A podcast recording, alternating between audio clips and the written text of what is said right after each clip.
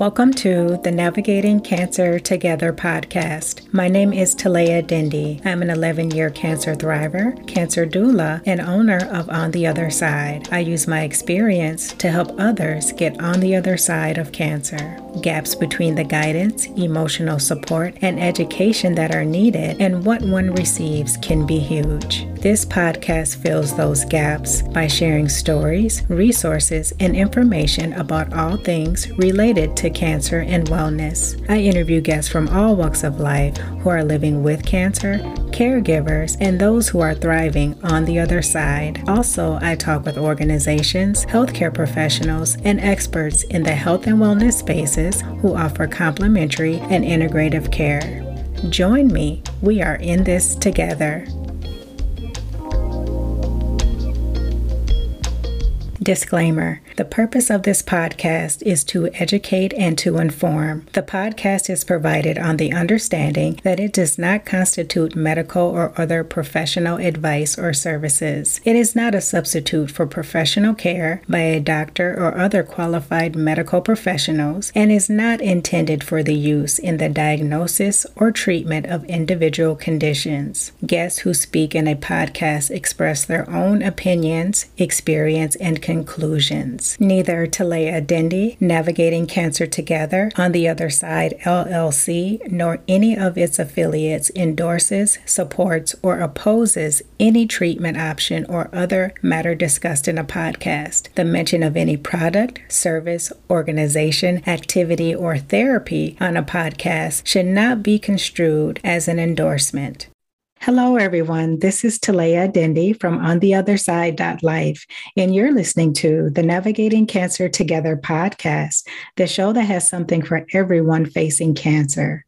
Why? Because everyone is different with different needs, beliefs, and perspectives. Thank you so much for joining us for this episode. I encourage you to open your minds and your hearts.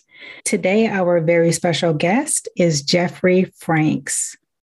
Jeffrey Franks, MS CPC, resides in Kansas City, Missouri. She is a keynote speaker and the certified coach with a niche in grief, transition, and personal growth. Her passion is helping people bloom wherever they are, regardless of their circumstance. Jeffrey accompanies her clients as they build resilience and hope. She is also a self published author. Her book is called Heather's Journey A Mother's Accidental Guide Through Loss to Hope. Heather was Jeffrey's only child, and she passed away from a rare form of non Hodgkin's lymphoma in 2001. This is a very important topic. Jeffrey and I will be doing two episodes. We will have a two part series. This is part one of two. Jeffrey, I would like to thank you so much for joining us today and welcome.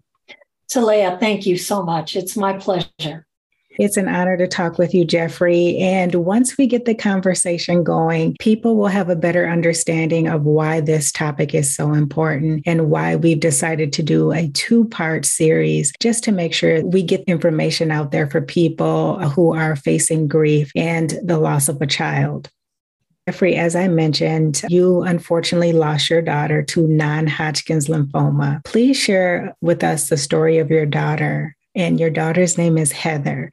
Please share Heather's cancer journey. Thank you. Yeah, my daughter Heather was uh, 11 years old when she started having strange symptoms. And she was diagnosed with, as you said, non Hodgkin's lymphoma. Specifically, it was peripheral T cell lymphoma which is rare and it's also an adult form of cancer. At the time, I didn't realize that it's not good for a child to have an adult form of cancer and vice versa. I learned that later. Our journey with her cancer was 11 months in total. And in the middle of that, she had a birthday. So she turned 12 and she died on March 31st, 2001. Thank you for sharing that, Jeffrey. I'm very sorry for your loss. It's been many years, and I'm sure yes. that it doesn't get that much easier. I'm not a parent, but I can only imagine how tough that could be to lose a child. Jeffrey, why don't we hear more of these stories about parents losing children, especially to cancer? We don't hear much about people who don't survive cancer. Why do you think that is? First of all, Thank you. Thank you for the acknowledgement of Heather's death. I appreciate that. And I think that uh, in my own experience, I was every parent's nightmare. What happened to my family was, you know, what every parent dreads something terrible happening to their child. And that the death of a child is something that nobody really wants to think about, understandably, and no one really wants to talk about understandably. But there are those of us out here in the world who have lost children or other significant losses the loss of a spouse, the loss of a sibling. The loss of parents can be very difficult. We're not really a society in America that wants to talk about loss and death. In some ways, I think we almost see it as a failure. I heard a quote once, and I wish I could name the person. I can't. He was in international hospice. And his quote was America is the only country in the world that believes death is optional. Oh, thank you for sharing that, Jeffrey. And I think that's pretty accurate based on just how death is communicated these days or lack mm-hmm. of communication also about death. Yeah. It is a taboo topic, but it's something that we're all going to have to face one day. Yes, it's going to affect us one way or another. You'll probably lose at least one loved one, if not more, through your lifetime. And I think it is something that we don't prepare ourselves for.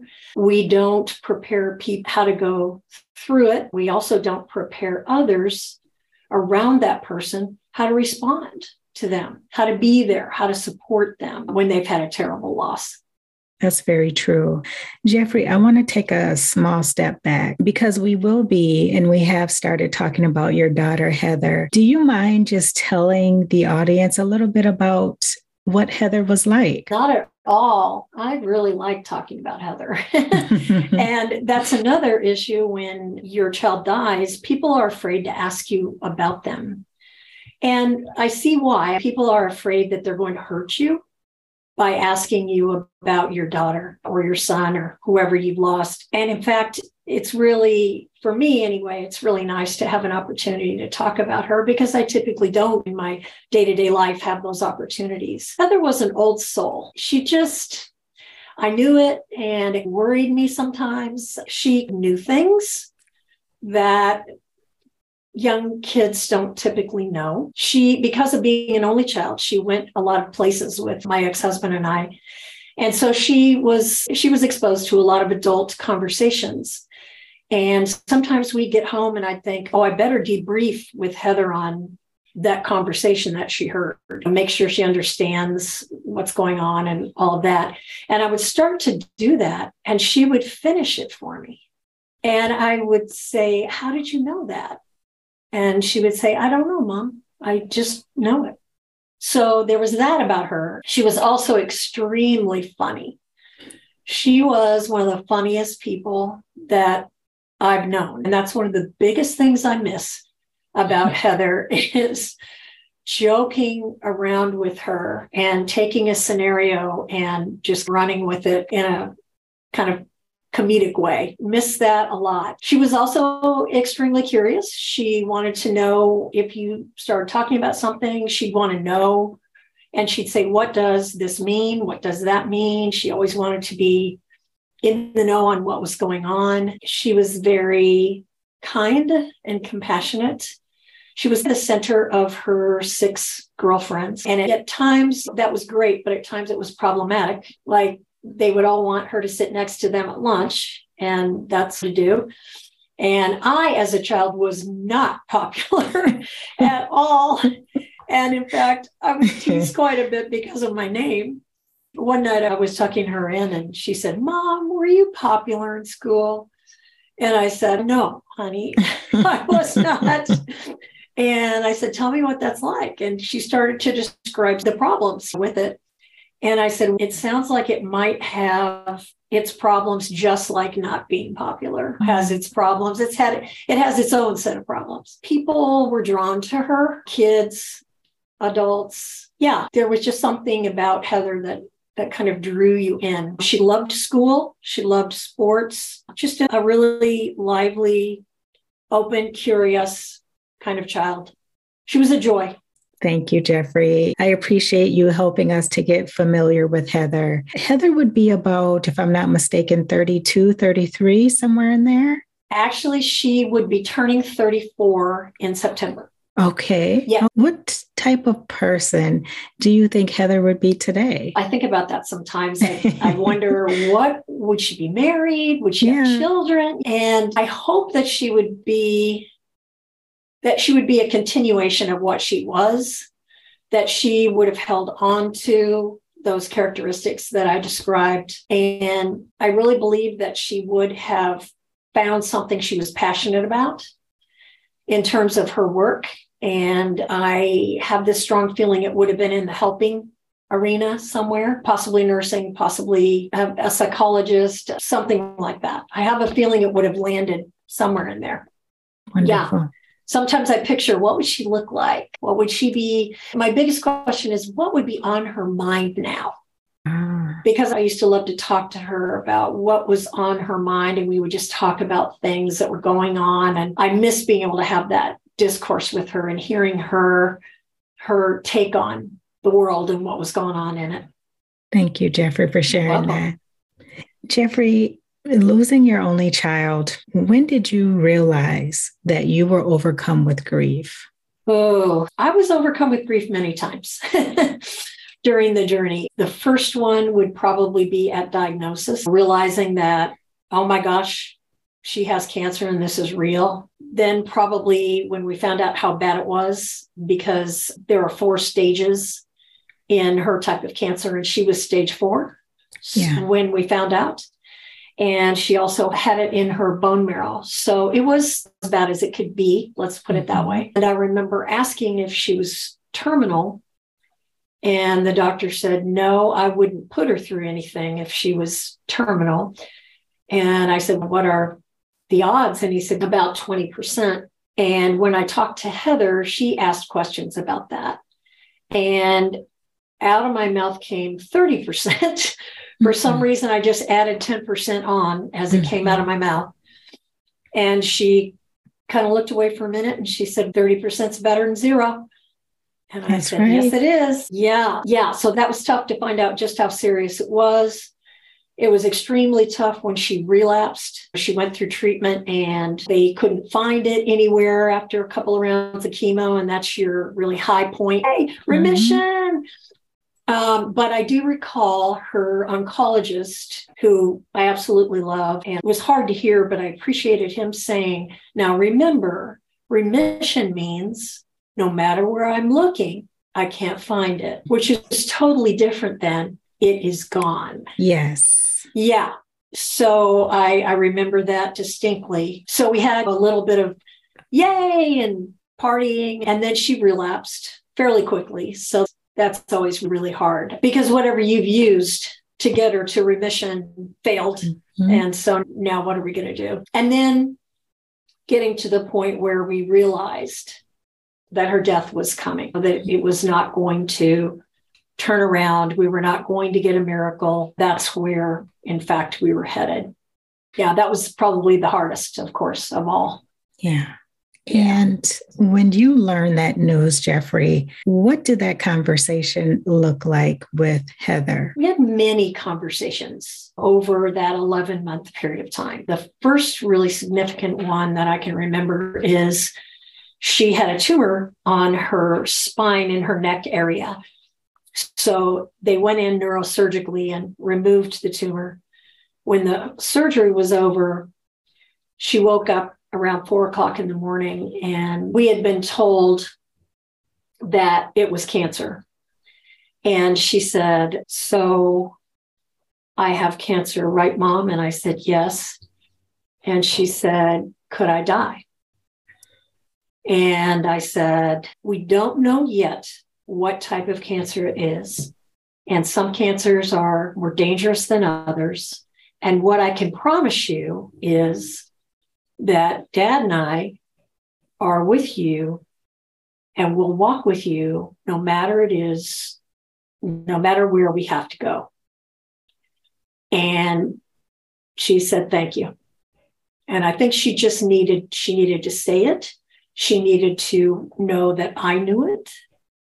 And there's no way I could tell her everything's going to be okay. I had never lied to her. We had had a very open relationship, and I sure as heck wasn't going to start now. Yeah. I always felt that it was crucial that I be as honest as I possibly could with her through this whole thing. And I think she just appreciated that we could verbalize it and say it out loud. One time we were going home after a round of chemotherapy failed, and she started to cry in the car, and I pulled the car over.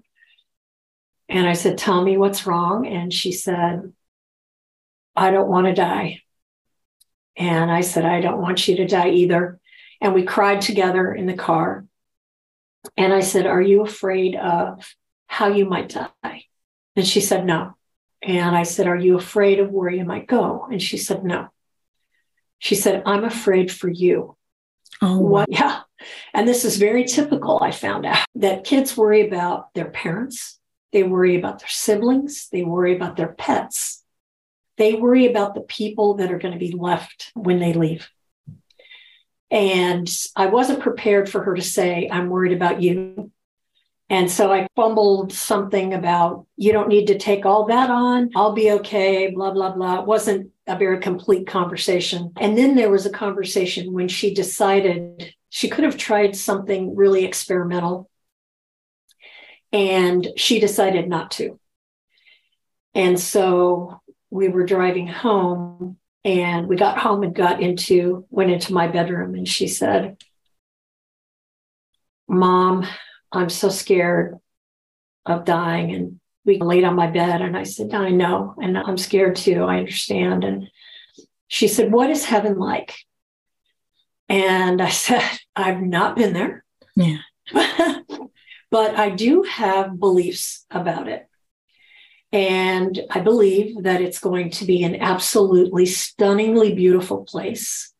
I think that you will feel absolutely no pain, no physical pain, no emotional pain, no sadness. You will not miss dad and I. You will not have that sadness of missing us. And God will be there, and it will be the most fabulous place you could ever go. And I also told her, by the way, there's nobody I would hand you over to other than God. I love that. Wow. And so we talked about that for a long time. And I realized as I was talking to her about it that I'd always believed in God. And I realized that everything I told her, I firmly believed. And I realized that my faith was really strong. And it was, of course, she needed to hear it, but I think I needed to hear it at the same time. And so I think for both of us, our faith was validated in that conversation. And then we had a conversation before she, shortly before she died. And she was having a really tough day emotionally. And she had her dad make her a cave. And so she had an oxygen line above the bed, and he hung a sheet over it to make a tent. And then he had a door that she could open or shut.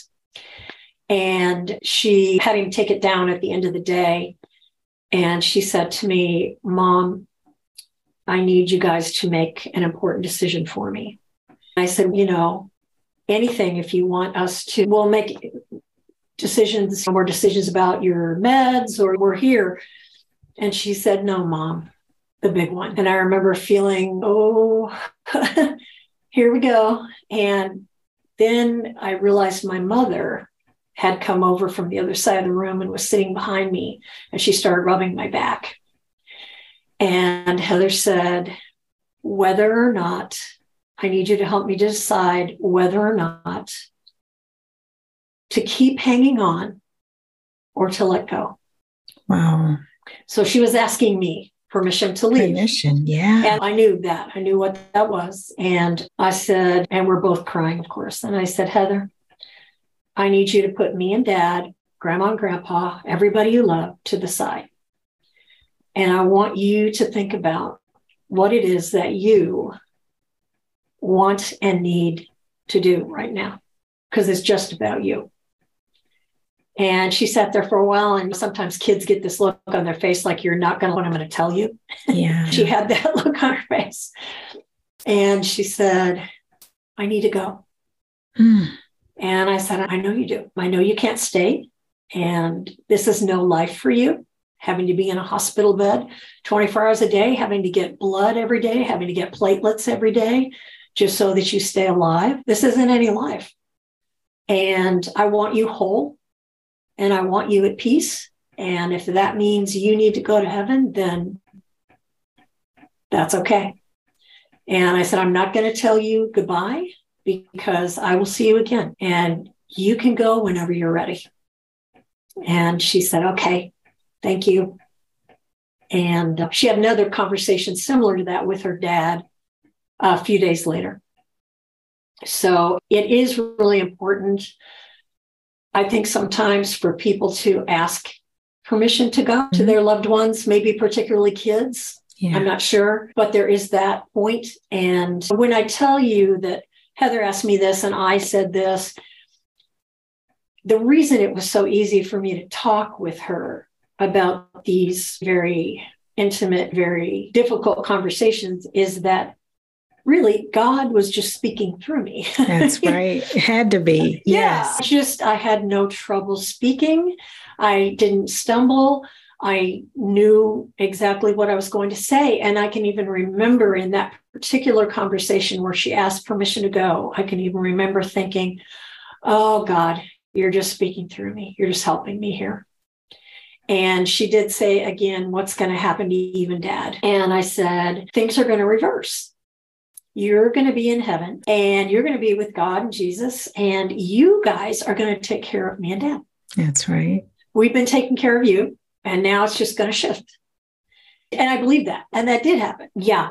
Yeah. Mm-hmm. Jeffrey, there's so much there. So, one thing that I want to go back to was that, first of all, I want to applaud you for the way that you handled that situation. I know for sure when you started talking about it, I said, yep, God was definitely with her and yeah. with all of them. He was directing that conversation. Yeah. But you mentioned that Heather made the decision.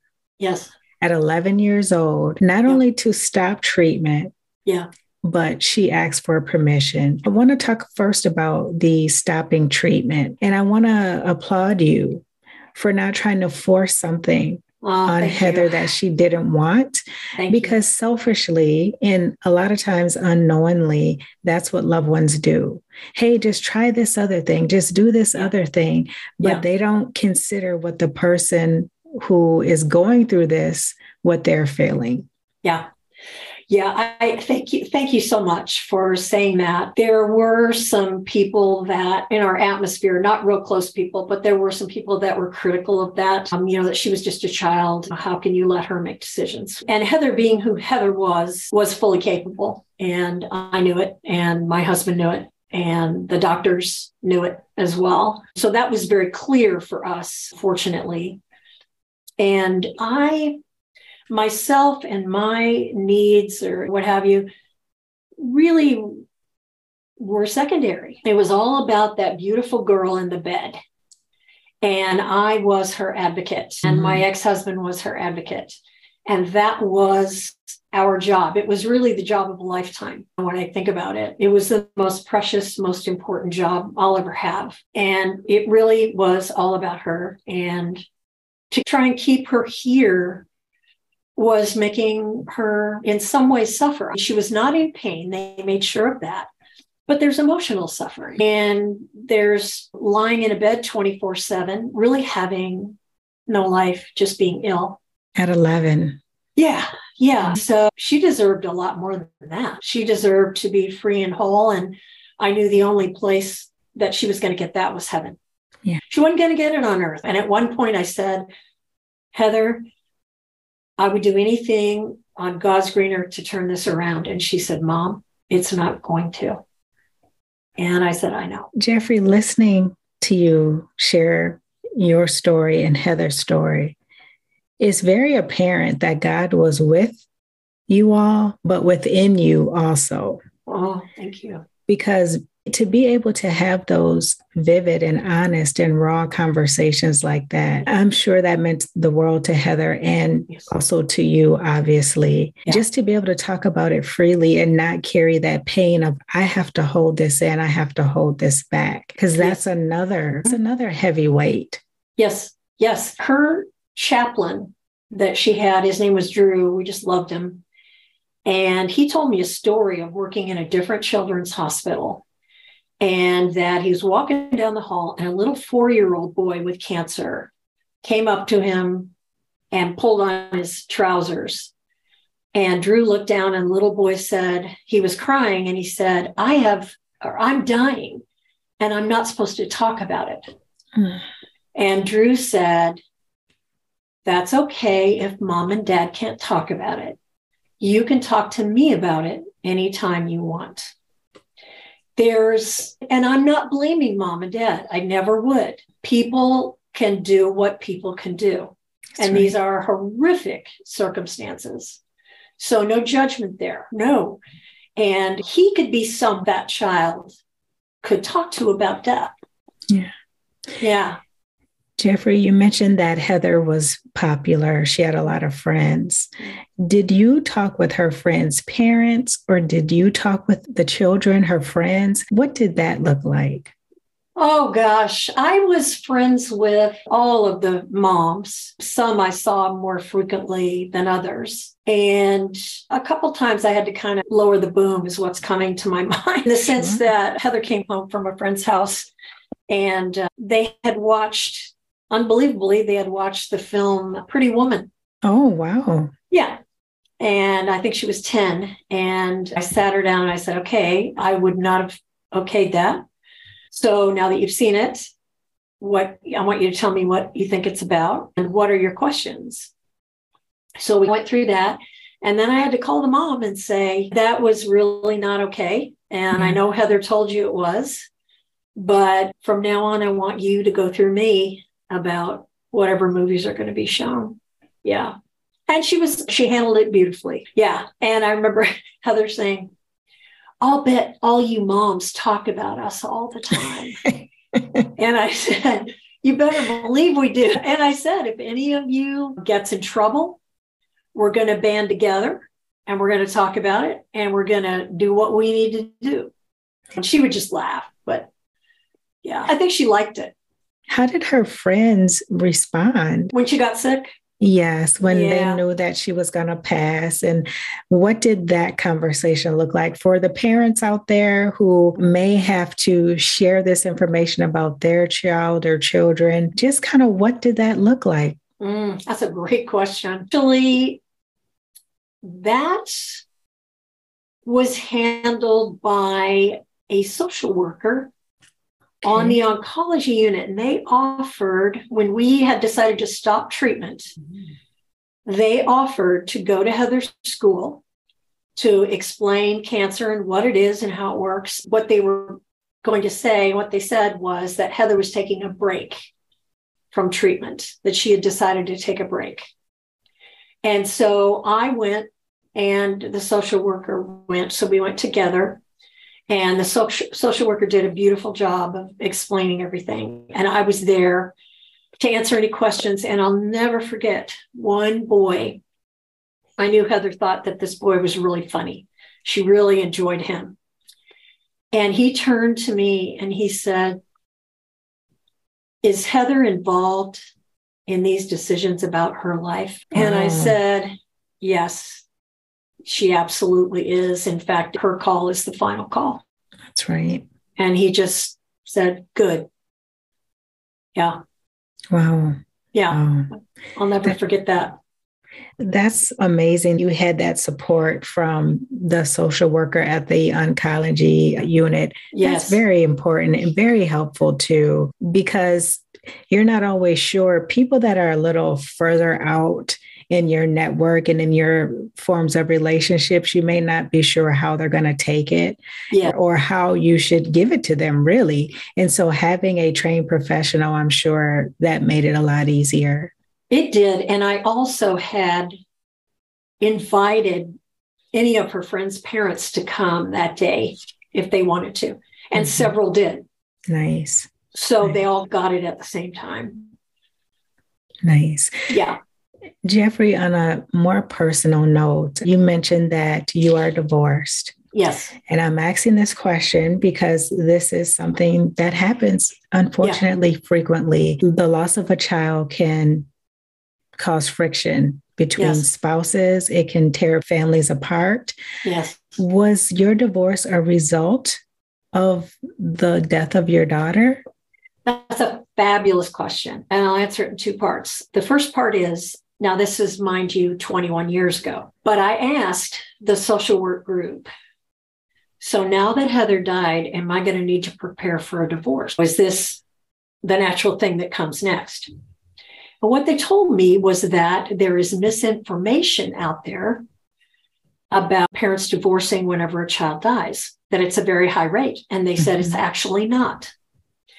They said the two circumstances that usually end in divorce is if A, one parent was driving when the child died and the other parent can never forgive them, or the parent that was driving can never forgive themselves. So they actually said it's really not. Okay. Not that common. I would say that in our situation, parenthood was the best part of our marriage. Heather and parenthood was the absolute best part of our marriage. Hmm. So we tended to hang out in the family space a lot because that's where all worked really well. Glenn and I could finish each other's sentences about Heather. We were always in total agreement about her. There was never any rough seas there. Our connection, Glenn's and my connection, was not that great. Prior so to... yeah, so okay. our personal relationship wasn't that great. We put it all into being a family and Heather, and she was honestly really the glue that kept us going as long as we did. After she died, we sat down and had a conversation. And I remember saying, you know what, let's put the snake on the table. We're not parents anymore. And we did really well as parents. Yeah. Love being parents. And that's gone. Jeffrey, yeah. You, I just want to emphasize this. You love being parents together. Yes, we did. Mm. We did. Of Heather yes, that's right. of Heather specifically. And my husband said, You're right. And he said, I don't know that there's enough between the two of us to keep going. And I said, I don't either. And he said, There were times I would have left the marriage if it hadn't been for Heather. And I said, Me too. So he said, What are we going to do now? And I've got a psychology background. So I do know some things that were helpful. And one was you never make after a situation like this, you never make a huge decision until some time's gone by. And I said, what I suggest is that we don't make any big decisions for a calendar year. Mm-hmm. That even if one or both of us wants to leave the marriage, we don't do it for a calendar year. That we take care of one another for this first year. And that's what we agreed upon. And we ended up divorcing four years after she died. Thank you so much for sharing yeah. that very personal story and information. I just think it's important to get it out there and talk about those things. Yes. Because so many people go through these situations in private and they're struggling. Yes. So even if they don't have someone that they can trust, to talk to about these things, maybe just hearing your story can give them some encouragement and a bit of guidance on just how to approach it. I hope so. I hope yeah. so. Thank you. Yeah. The other thing that I got from that, Jeffrey, is that you guys were actually friends. So, yes. yeah, that made it easier too, I bet. Yes, we always were good friends. I think the romantic part just wasn't in the cards for us. But I really think all these years later that our purpose was to bring Heather into the world and then to walk her to the pearly gates. And we did that. I think we did that really well. So we fulfilled the purpose of our union, I think. We had a very amicable divorce. We used one attorney and we talk every Mother's Day, Father's Day, Heather's mm-hmm. birthday, and her death day.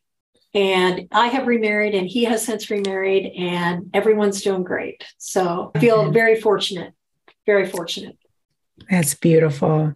The other thing I want to ask you, Jeffrey, is um, many people don't know what to expect. And that's after, you know, you've lost your child, you've had the funeral, you've talked with people, some time has passed, say maybe a few months. Yeah. What does that next phase look like? In the beginning, at least for me, there was a lot of feeling of unreality. You feel like you're in a dream, like things are just dreamlike. And I think that's there to protect you in a sense, because it's too heavy to take in all at one time.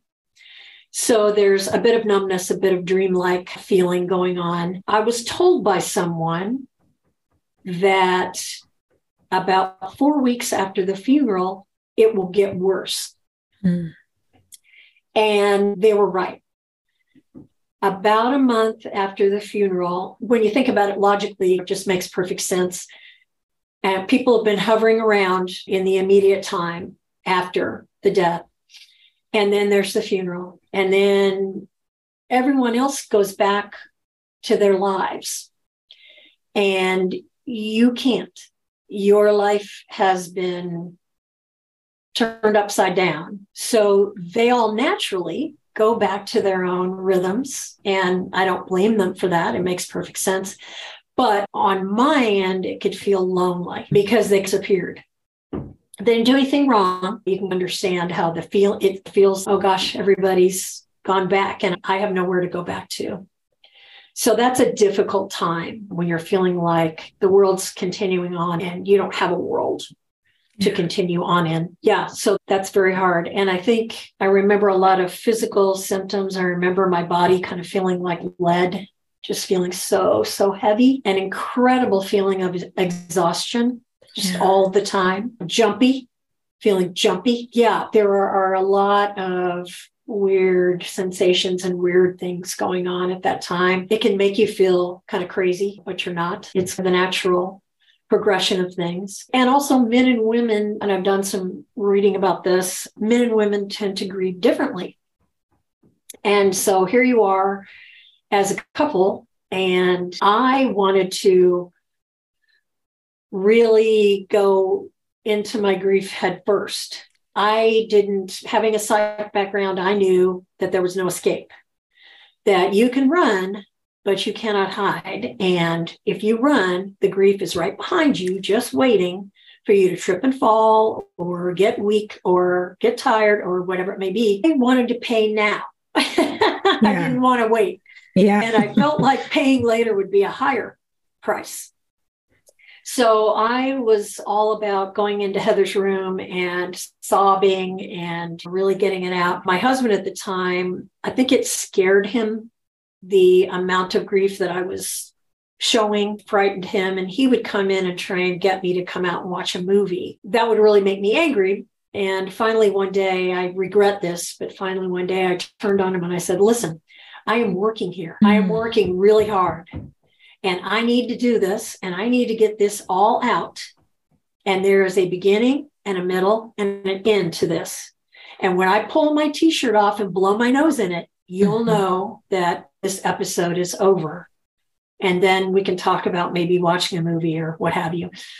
I really wish I hadn't lost my temper and done that, but I just hit a wall. Yeah, you're human. Yeah, that's mm-hmm. right. We're all human and we're yeah. all in a really awful situation. So eventually I was talking about it. He was talking about in the beginning because you just can't help it and crying openly and those things. And it, eventually he started to recede within himself.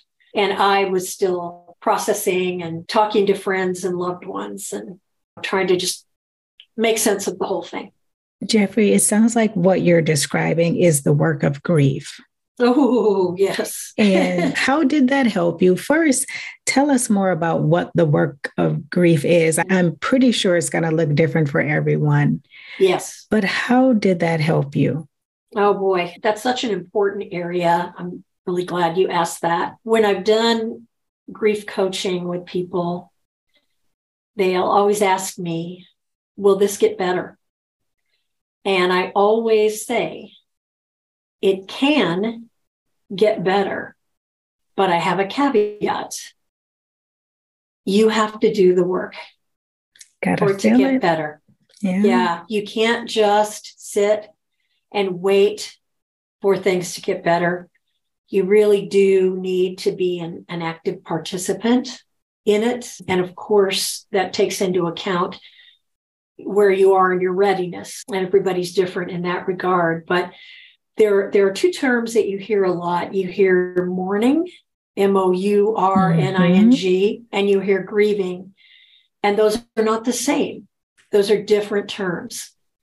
So, grieving is what's going on inside of you your sadness, your despair, your anguish that's inside. Mourning is taking that grief from inside of you and bringing it outside of you. So, mourning is talking about it. Mourning is writing about it in a journal. And I think the important thing here is don't leave it in the grieving stage.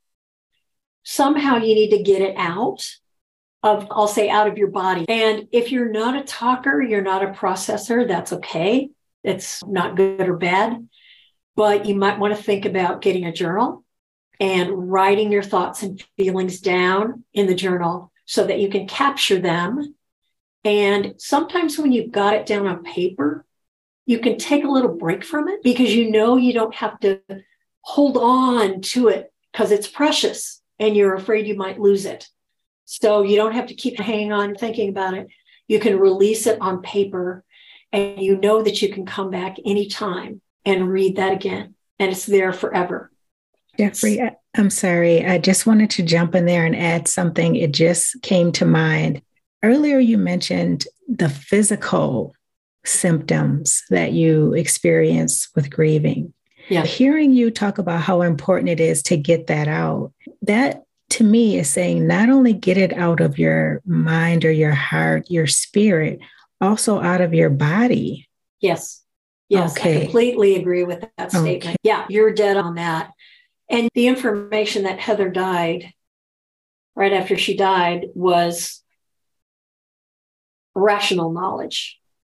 I knew in my head that Heather died.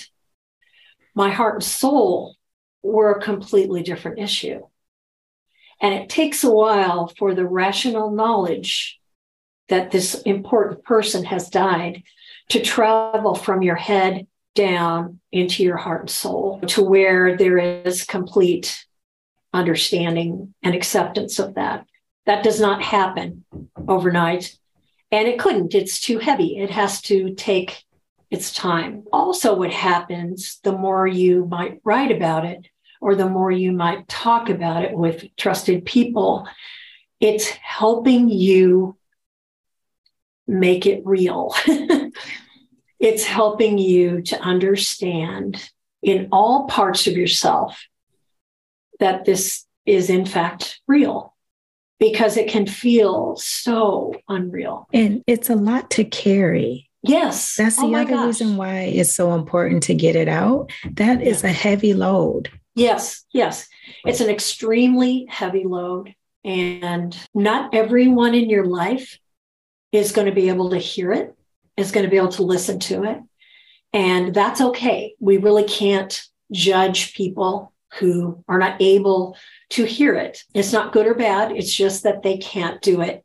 There are others in your life who will be able to sit and hear your anger, your despair, your agony, who can sit with you and who can handle wherever you are.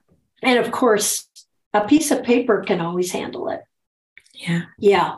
And the other thing about that is that piece of paper, you can get rid of it too if you need to. Yes, you it, can. You can write it down. That could be another form of release. Okay, I got it out on paper. Now yep. I'm all done with this. Yep. And I'm going to burn it. exactly. Yeah, yeah. that's yeah. right. It's yours. It's yours to do whatever you wish that's, to do with it. Yes. That's yeah. Right. The more you talk about it, it's like a gift that you give to yourself. Yes. Oh my gosh, what a great way to put that. I'm going to repeat that. I'm going to I'm going to give you credit, but I'm going to repeat that. You that can. is wonderful. oh my gosh. While you're talking, I'm just thinking, yeah. you know what? You're preparing a gift for yourself. Oh, yeah. Wow. Yes. And boy, do you need boy, do you need to be kind to yourself. And this has occurred in your life. You need tender, loving care from others, but especially from yourself. Mm-hmm. And that can be hard for people depending on whether they've ever done that before, you know, how they look at that issue of self care. Yeah. But I love your idea of it's giving you a gift. Yeah, it's giving you an outlet to put some of that weight down because mm-hmm. you're right, it's mm-hmm. astronomical to carry that around. And it allows you to do some work and then rest. Yeah. It allows you some rest periods, which you certainly need. Yeah, I love that. Thank you. Thank you. Oh, thank you. It just became so vivid in my mind as you were talking. Is that's a gift. Yeah. Yeah, that right. is a gift. And that's a gift you give to yourself. Yes. Yeah. yeah. Jeffrey, what do you want readers to gain from your book, Heather's Journey, a mother's accidental guide through loss to hope? I hope before I wrote this book, I looked for books for myself. And I found a lot of books but they were the story, mm-hmm. what happened from start to finish, which is great. And that has tremendous value all by itself. But I also wanted to know what did you do? Yes. What how did you walk forward? How did you make sense of this? How did what did you do? And I wasn't really finding that. So I thought that's what I want to write about. So the first chapter is the story. So it's from A to Z. But then I go into other things because those are the things that I wanted to read about myself. So, how grief showed itself to me and what things can get you off track and just various things like that. What helped me along the way. And as you've mentioned, everybody's grief journey is unique is unique to them and who they are and what tools they have and all of those types of things. No two people are going to do it exactly the same. But my hope is that a person who has gone through some sort of really difficult loss can read it and something will speak to them. Or they'll get an idea from something that i might have tried. Or something i did might help them Okay. Thank you, Jeffrey. So, my understanding is the book, of course, is about Heather's story, her journey, but then also you are sharing some tips and tools that you use to help you. Yes. Great. Now I want to talk about the holidays, Jeffrey. Oh, yes. They're right around the corner. Oh, and the and the holidays can be a tough time for parents who have lost children or mm-hmm. anyone really who has lost someone they love. Yes. What has helped you get through the holiday season? You know, that's a great question. And the holidays for me have really varied. And I think that I decided early on that the only rule I was going to have for myself was to do what felt right. Now, the first Christmas, I insisted on having all the decorations up, everything the same, doing what we always did. I really wanted to do that. In subsequent Christmases, I didn't always do that. I really kind of tried to listen to myself, listen to my heart and soul. What do you need this mm-hmm. time around? What do you need? And it can hard because you might be bucking family traditions. Yeah. You might be not wanting to do what the family always does. Personally, I think that you deserve to have carte blanche in terms mm-hmm. of what you need to do for yourself. I know it can be hard for other people sometimes to understand what you're doing because they've not been through it and there's no way for them to understand. So we just have to let that be but I do think it's important to tune in to you yourself and, mm-hmm. and your spouse if or other people concerned with the issue so that you can make the best decision for you at the time. I think the third or second or third hall we had my husband and I had decided to divorce and so he was going to his family and I was going to mine and I went and we did our stuff and I started having this really strong feeling that I wanted to go home. Mm. And I knew that my husband would be staying overnight with his family. So I knew I would be alone. And I really wanted that. Yeah. I really wanted to be alone with the dog and just be alone. And so I went to my sister in law and I explained to her, and I said, I know this may sound weird, but I just really want to go home and be with the dogs. And she said, Okay, I need to ask you a question. Are you feeling like harming yourself in any way? Great and, question. Yeah. And she was a psych nurse. and I said, No, thank you for asking, but no, I am not thinking of harming myself. I really need peace and quiet. And I'm overwhelmed with everything. And I told my parents they had a little bit of a hard time with it, but I said, This is really what I need. And I left and I went home and I got in my house and my dogs were there and I got in bed and I turned on my reading light and I picked up my book and I just thought, oh my goodness, I am alone in my house Christmas Eve night and I am okay. I'm not fabulous, but I'm not dying of agony. I am okay. I really felt like it was a huge thing that I was able to feel just okay. I read my book and I went to sleep. And yeah, that's just what I needed. Being an empath and an introvert myself, I can totally understand why you really wanted that peace, that space, that quiet for yourself. Because to me, that is a healing atmosphere. You're right. That is right. where you can just sit with yourself. If you have thoughts, great. If you don't, but just be. That is and, very true. Yeah.